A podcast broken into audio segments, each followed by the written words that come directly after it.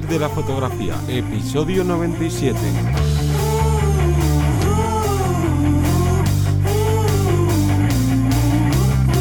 Bienvenido y bienvenida al podcast que te enseña a vivir de tu pasión, es decir, vivir de la fotografía, donde semana tras semana encontrarás todo lo que necesitas saber sobre el mundo de la fotografía como negocio, marketing, búsqueda de clientes, posicionamiento online, marca personal, cuánto cobrar, bueno, un largo etcétera. Yo soy Teseo Ruiz y aquí tenemos a Johnny Gómez. Buenas. Y el tema de hoy es una continuación del podcast anterior, ya que, bueno, estuvimos tratando y hablando del el engaño de las marcas, que ese movimiento de las marcas para hacernos comprar y comprar y comprar eh, material. Y por eso en este tema vamos a, en este podcast, perdón, vamos a continuar con el tema y es, vale, voy a decidir cambiar de equipo, pero vamos a ver por qué quiero cambiar de, equipo, cuáles son las opciones en este caso que nosotros recomendamos al hacer ese cambio, ¿no? Como digo, puede ser que se dé la situación idónea ahora o en un futuro de que quieras comprarte una cámara, quieras cambiar de marca, quieras eh, avanzar con el tema del material. Bueno, pues en este caso, como digo, vamos a intentar aprovecharlo y vamos a ver cuáles son las pautas que suelen ser los detonantes principales, fuera de que sea eh, la moda o un capricho, cuáles son los detonantes principales para poder eh, realizar.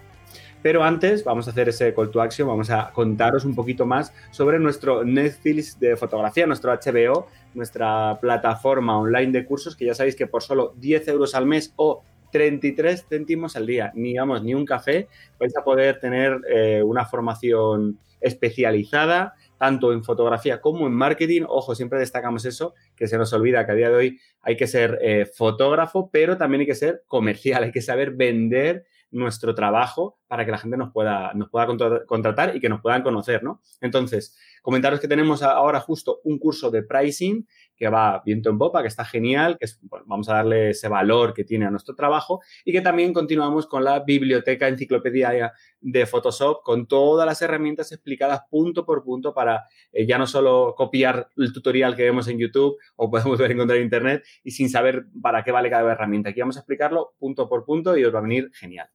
Así que, bueno, y antes que se me pase también, estamos muy cerquita del capítulo 100. Johnny, cuéntanos un poco más sobre eso. Pues básicamente este es el capítulo número 97, lo que quiere decir que quedan tan solo tres, eh, tres capítulos de este, de este podcast para llegar a esa cifra tan redonda como, como es el número 100 y si os acordáis, los que lleváis escuchándonos tiempo, cuando cumplimos 50 programas, hicimos ahí, mm, bueno, una celebración, pero que se va a quedar diminuta en comparación con lo que vamos a traer preparado para todos y todas vosotras, que va a ser muy gordo, pero mejor de momento no. Lo, dejamos para más adelante.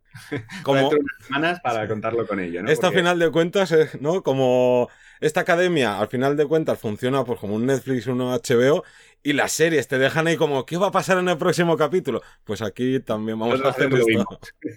sí que sí. Bueno, vamos a empezar, como digo, con, los temas, eh, con, con, esos puntos clave de por qué vamos a cambiar de equipo o cuándo es el momento de cambiar de equipo. Vamos a empezar hablando de el momento en el que la cámara se queda perecedera. Quiere decirse, llega un momento eh, que toda cámara pues, se queda desactualizada respecto, por ejemplo, pues a lo mejor habéis empezado con una cámara de iniciación o una cámara, por ejemplo, que, bueno, con ciertas características o, o, incluso a lo mejor lo comprasteis de segunda mano y ya era antigua en su momento.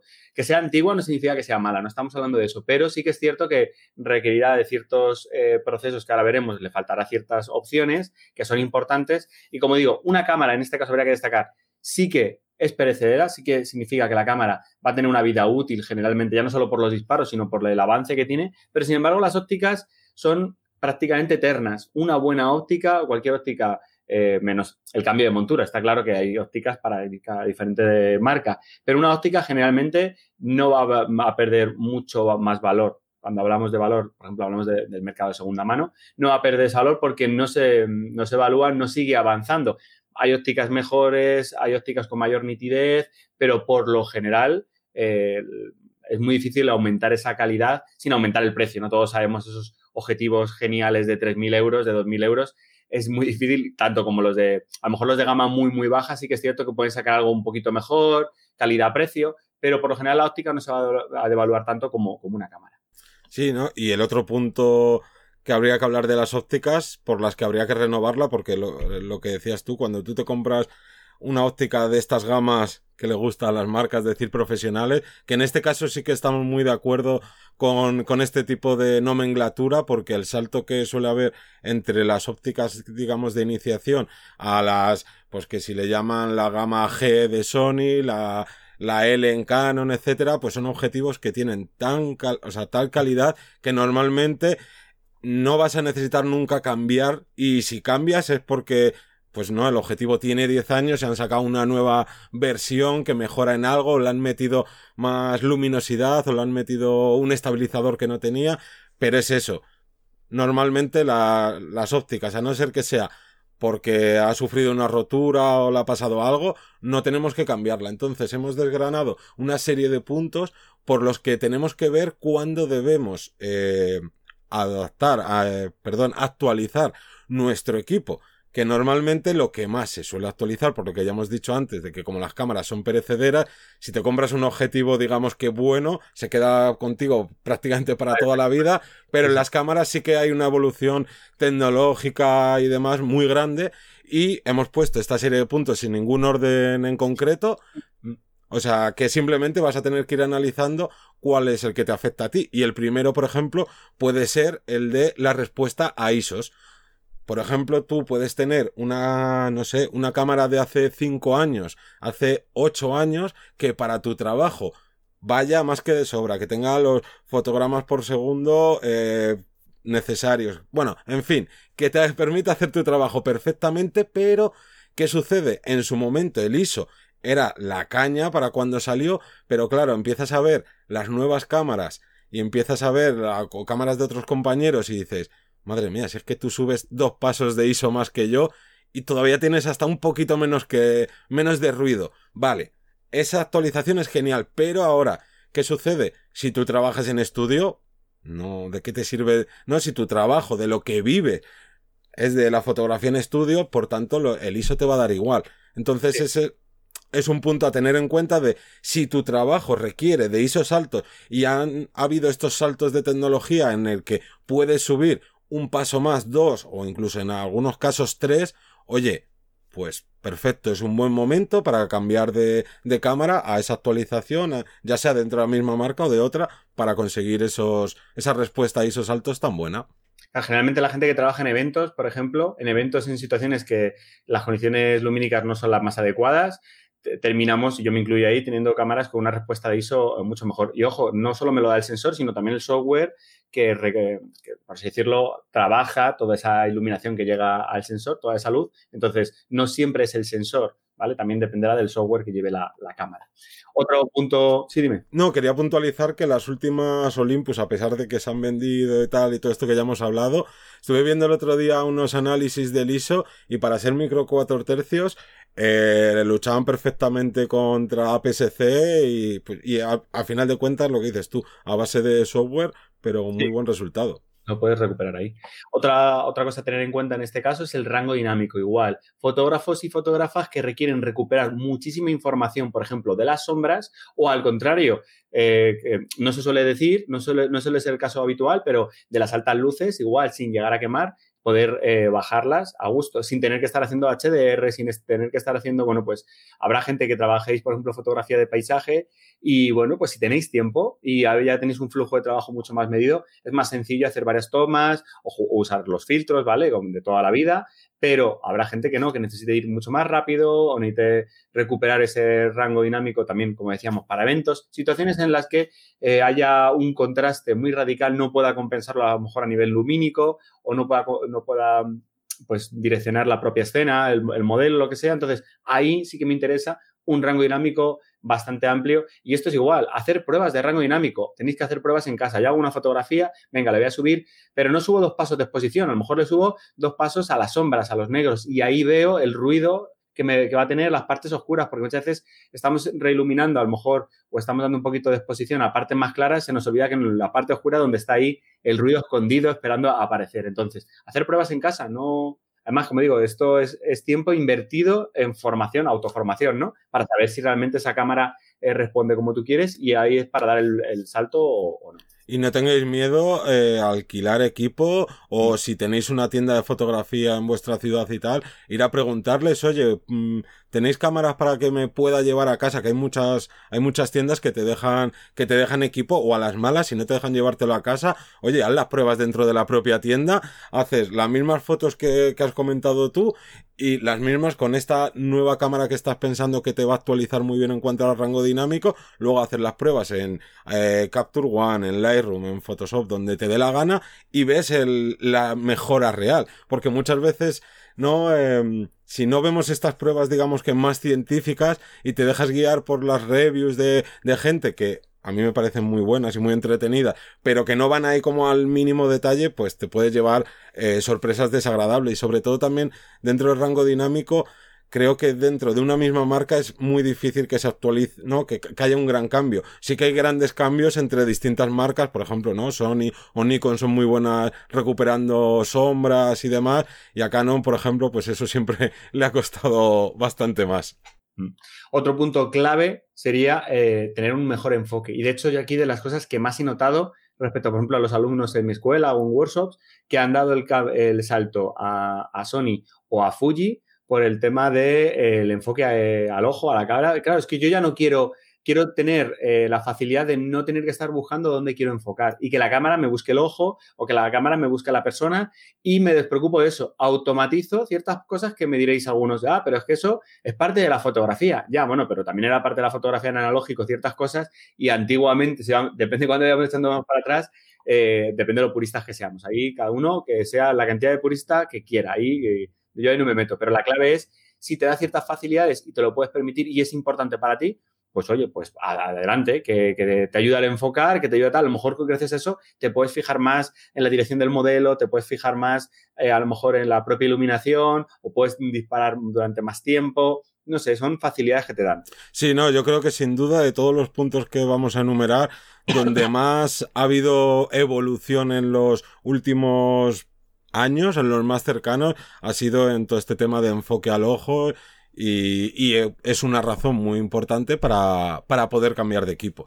La siguiente sería una que es todo lo contrario, que esto lleva implantado en mucho tiempo entre nosotros, que es el sellado de las cámaras. Lo que pasa que hay marcas que tienen unos sellados mejores, unos sellados peores, siempre se dicen y hay pruebas por ahí de que Sony pues es como seguramente su talón de Aquiles, porque en todo uh -huh. lo demás pues la verdad es que lo hacen muy bien y otras marcas más tradicionales, más antiguas, digamos, como Canon o Nikon, o Nikon, o por ejemplo Olympus, pues bueno, y Pentax, que casi siempre se nos olvida Pentax. y Pentax era, también es un tanque. claro, y entonces a lo mejor eh, tú nunca has necesitado un equipo sellado o perfectamente sellado, pero tu fotografía cada vez se va metiendo en terrenos, digamos que más peligrosos climatológicamente, o has ido virando y cada vez, pues no sé, estás haciendo más fotografía eh, de deporte, que claro, si el deporte que sea que estés fotografiando, si la gente que está haciendo ese deporte no para, tú no puedes parar de hacer fotos, o si te gusta cada vez más la fotografía de naturaleza, o estás ya empezando a vivir de ella, oye, pues a lo mejor un cuerpo sellado es una buena manera de, ¿no? De darte ese impulso a tengo que cambiar de equipo porque no puedo arriesgarme a todo el equipo que tengo, me caigan unas cuantas gotas o esté a menos 10 grados donde sea y me deje de funcionar. O incluso, ya a mí me da mucha atención la gente que vivís en, en costa, zona de playas, que tenéis sesiones en eh, la playa o tenéis la propia calima. Todo eso hace que el, si el objetivo no es sellado, por ejemplo, las veces que, o el objetivo que sale, ¿no? De la propia lente. Luego, cada vez que lo vas moviendo, se nota la arenilla dentro, todo eso. Eso duele mucho. Entonces, eso duele mucho y, claro, la gente a lo mejor que vive, que vivís en costa y que esté haciendo fotografías en exterior, eh, hay que plantearse una óptica sellada y un cuerpo sellado. Ambos tienen que ser sellados, ¿vale? No, de nada me vale que uno sea sellado y el otro, el otro no. Exactamente. Vale. Otra mejora, por ejemplo, serían, otra opción, serían las mejoras en vídeo.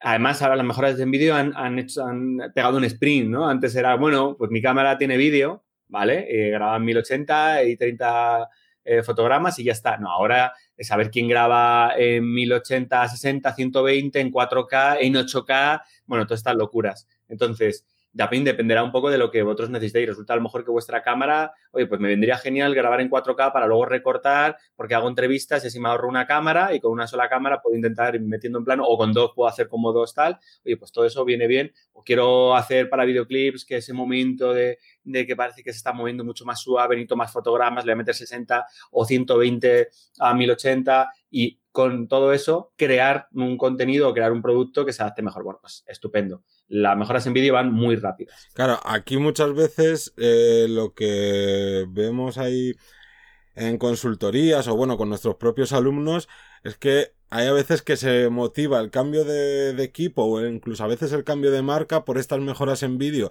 y eso está genial, pero por favor, hacéis, esto es cuando hagáis vídeo. No os digáis, no, es que no hago vídeo, pero es que, claro, la posibilidad de grabar en. La posibilidad de tal.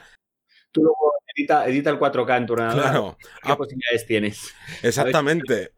O va, o, el espacio, ¿no? Ponte, prepárate a comprar discos duros. Sí, o si la cámara a la que vas a actualizar, si ya no acepta las tarjetas SD y ya son las XQD o las nuevas Compact Flash que cuestan bastante más dinero. Oye, no es que eso te tenga que echar para atrás, pero simplemente mételo en el presupuesto que estás calculando para esta actualización. Que no llegues, te gastes todos los ahorros que tengas y digas, ahí va, si es que ahora no tengo ni para comprarme dos tarjetas más. Sí.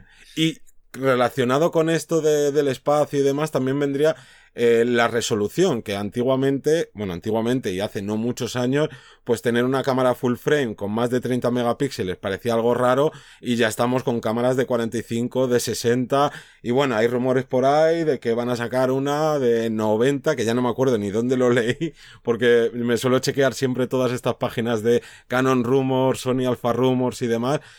Y claro, está muy bien, para, dependiendo qué trabajos, obviamente, tener estas altas resoluciones sin tener que ir a por equipo de, de medio formato, porque claro, ahí los presupuestos se disparan, en las ópticas se dispara todavía casi más, y con un sensor full frame tener estas grandes resoluciones para fotografía de producto o para grandes ampliaciones está muy bien.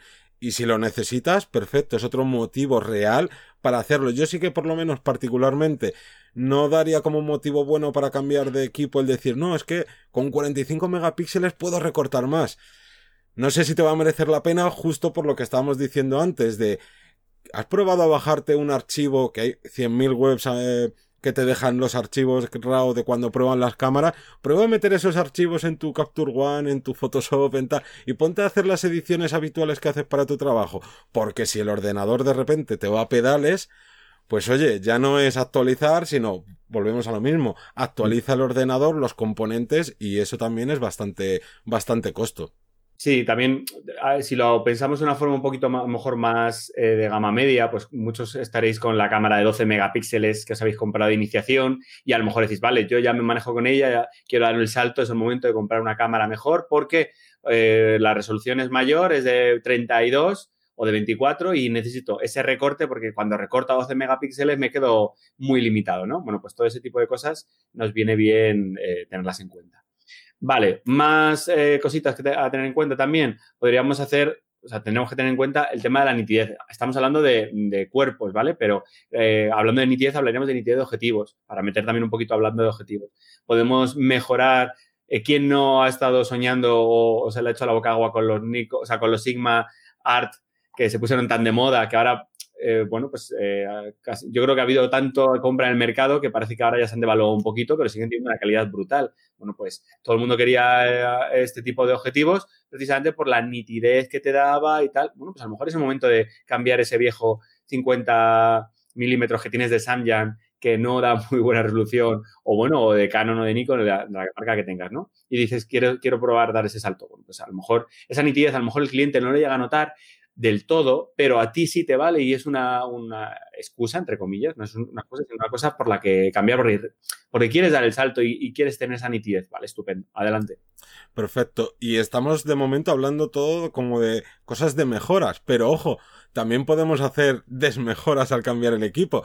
Y aquí me refiero no a que pasemos de full frame a sensores más pequeños, que mucha gente lo, lo entiende también como este downgrade, como que solo las full frame son cámaras profesionales y nada más allá. Pero sí que es cierto que normalmente Eh, a veces las marcas, que sobre todo las marcas que tienen varios segmentos de, de, sensores, dejan las mejores opciones de cámara para las full frame. Pero, oye, si tu trabajo, por ejemplo, haces fotografía de viajes o vives viajando porque haces fotografía de stock, eres nómada digital, lo que sea, pues a lo mejor la mejor opción no es seguir con tu, no sé, 1 de X y tu 200 milímetros y tus objetivos gigantescos y tal, y dices, oye, pues me pillo una Sony de la gama PSC, una Fuji, una Olympus, una Panasonic, o porque dices, oye, mi trabajo ya prácticamente es todo vídeo. Pues Panasonic hace muy buen vídeo, la Sony Alpha también hace muy buen vídeo, Fuji también hace muy buen vídeo, y aunque a veces ciertas personas pueden verlo como este downgrade, en realidad no es adaptar herramientas de trabajo, porque no dejamos de hablar de herramientas, que no existen ni las mejores ni las peores. La mejor herramienta es la que te sirve a ti para trabajar y puedes hacer esa renovación de equipo, de óptica, de, de cuerpo de cámara a una cámara que, según las marcas, como ya explicábamos en el, en el capítulo anterior, pues a veces te dicen, no, esto es semiprofesional. No, para nada. Dependiendo de lo que tú necesites. Yo si, por ejemplo, viviera viajando, pues está claro que full frame, ni de broma. Y encima con las nuevas full frame sin espejo, que te sacan objetivos que todavía pesan más que la full frame de reflex, pues oye, o eres aquí Schwarzenegger y tienes una espalda que le puedes tirar cantos rodados que no te haces daño, o lo mejor es empezar a ir a por un equipo, pues por ejemplo, que sea más liviano. Sí, eso sí. Y por último, vamos a hablar de las facilidades que nos puede dar la cámara. Cuando hablo de facilidades, eh, igual me pasa muchas veces con, con alumnos que su cámara le falta un botón de ISO le falta, tienen que pulsar el botón no sé qué y mover la ruleta para mover el diafragma, tal. Cosas que tú puedes vivir con ello perfectamente, pero quieres hacer fotos rápidas, quieres eh, tener todo a, la disposición de los dedos, ¿no? Y no separarte a lo mejor del visor o tal. Son facilidades que me va a dar el propio, la propia construcción del cuerpo o incluso que el objetivo tenga un botón. En Olympus, por ejemplo, tenemos algunos, algunas ópticas que tienen un botón y me viene genial para cambiar los modos de, medición de luz que me vienen, vamos, de lujo por si hay contraste o no. Todas esas facilidades pueden ser extras a la hora de cambiar equipo, decir, oye, pues es que quiero tener por fin ya tres botones, siete botones configurables como yo quiera, quiero tener la ruleta de una forma o de otra y hacerlo a mi gusto y esto es una, una cosa importante para mí. Pues oye, también para tener en cuenta. A mí ya como para terminar una anécdota, yo al principio cuando salió la Canon R estuve así pensando en actualizarme, pero eso, fui a una tienda, oye, déjame una Canon R, quiero toquetearla, quiero probarla. ¿Y qué sucede? Yo tengo un. Bueno, Canon, en la Canon R tiene un problema que no tiene joystick para seleccionar el punto de enfoque. Y yo eh, miro a través del visor con el ojo izquierdo. Por tanto, la solución que dio Canon a... No, si no hace falta tener el joystick porque la pantalla es táctil, funciona tan bien que es como un pad de un, ¿no? de un portátil y con eso mueves el, el enfoque. Pero ¿qué pasa? Yo tengo mi cara pegada a la pantalla. Pues para mí no es una cámara útil. Estamos hablando todo, ¿no? ¿Qué cosas te hacen cambiar? Pues a mí esta nueva actualización que sacó Canon o cómo diseñó esa cámara, para mí fue justo el motivo de decir, ni de broma me voy a esta cámara porque es que no voy a estar cómodo trabajando. Claro, claro. Bueno, pues esperamos que estos puntos lo tengáis en cuenta a la hora de si estáis a punto de cambiar de equipo o estáis planteándose el cambiar equipo. Estupendo, hacer, coger la, papel y lápiz, ir apuntando este sí, este no, este sí, este no, y entrar a valorar si, si es el momento de cambiar. Como digo, nosotros muchas veces hablamos de, intentamos destacar siempre las cosas más negativas, porque somos de los que intentamos siempre compartir que aprendes un poquito más de lo negativo que de lo positivo, y mucho menos aquí queremos decir que si quieres cambiar de cámara, adelante, haz el cambio, pero siempre intentamos recomendar con cabeza y que hagas un pequeño estudio de previo de, de cómo te vas a cambiar y qué es lo que necesitas realmente cambiar. Y nada más, que muchas gracias por todos esos comentarios, valoraciones de 5 estrellas en iTunes, por escucharnos todos los lunes a las 7 de la mañana, por suscribiros a nuestros cursos y nos vemos el próximo lunes, como siempre digo, a las 7 de la mañana. Adiós. Luego.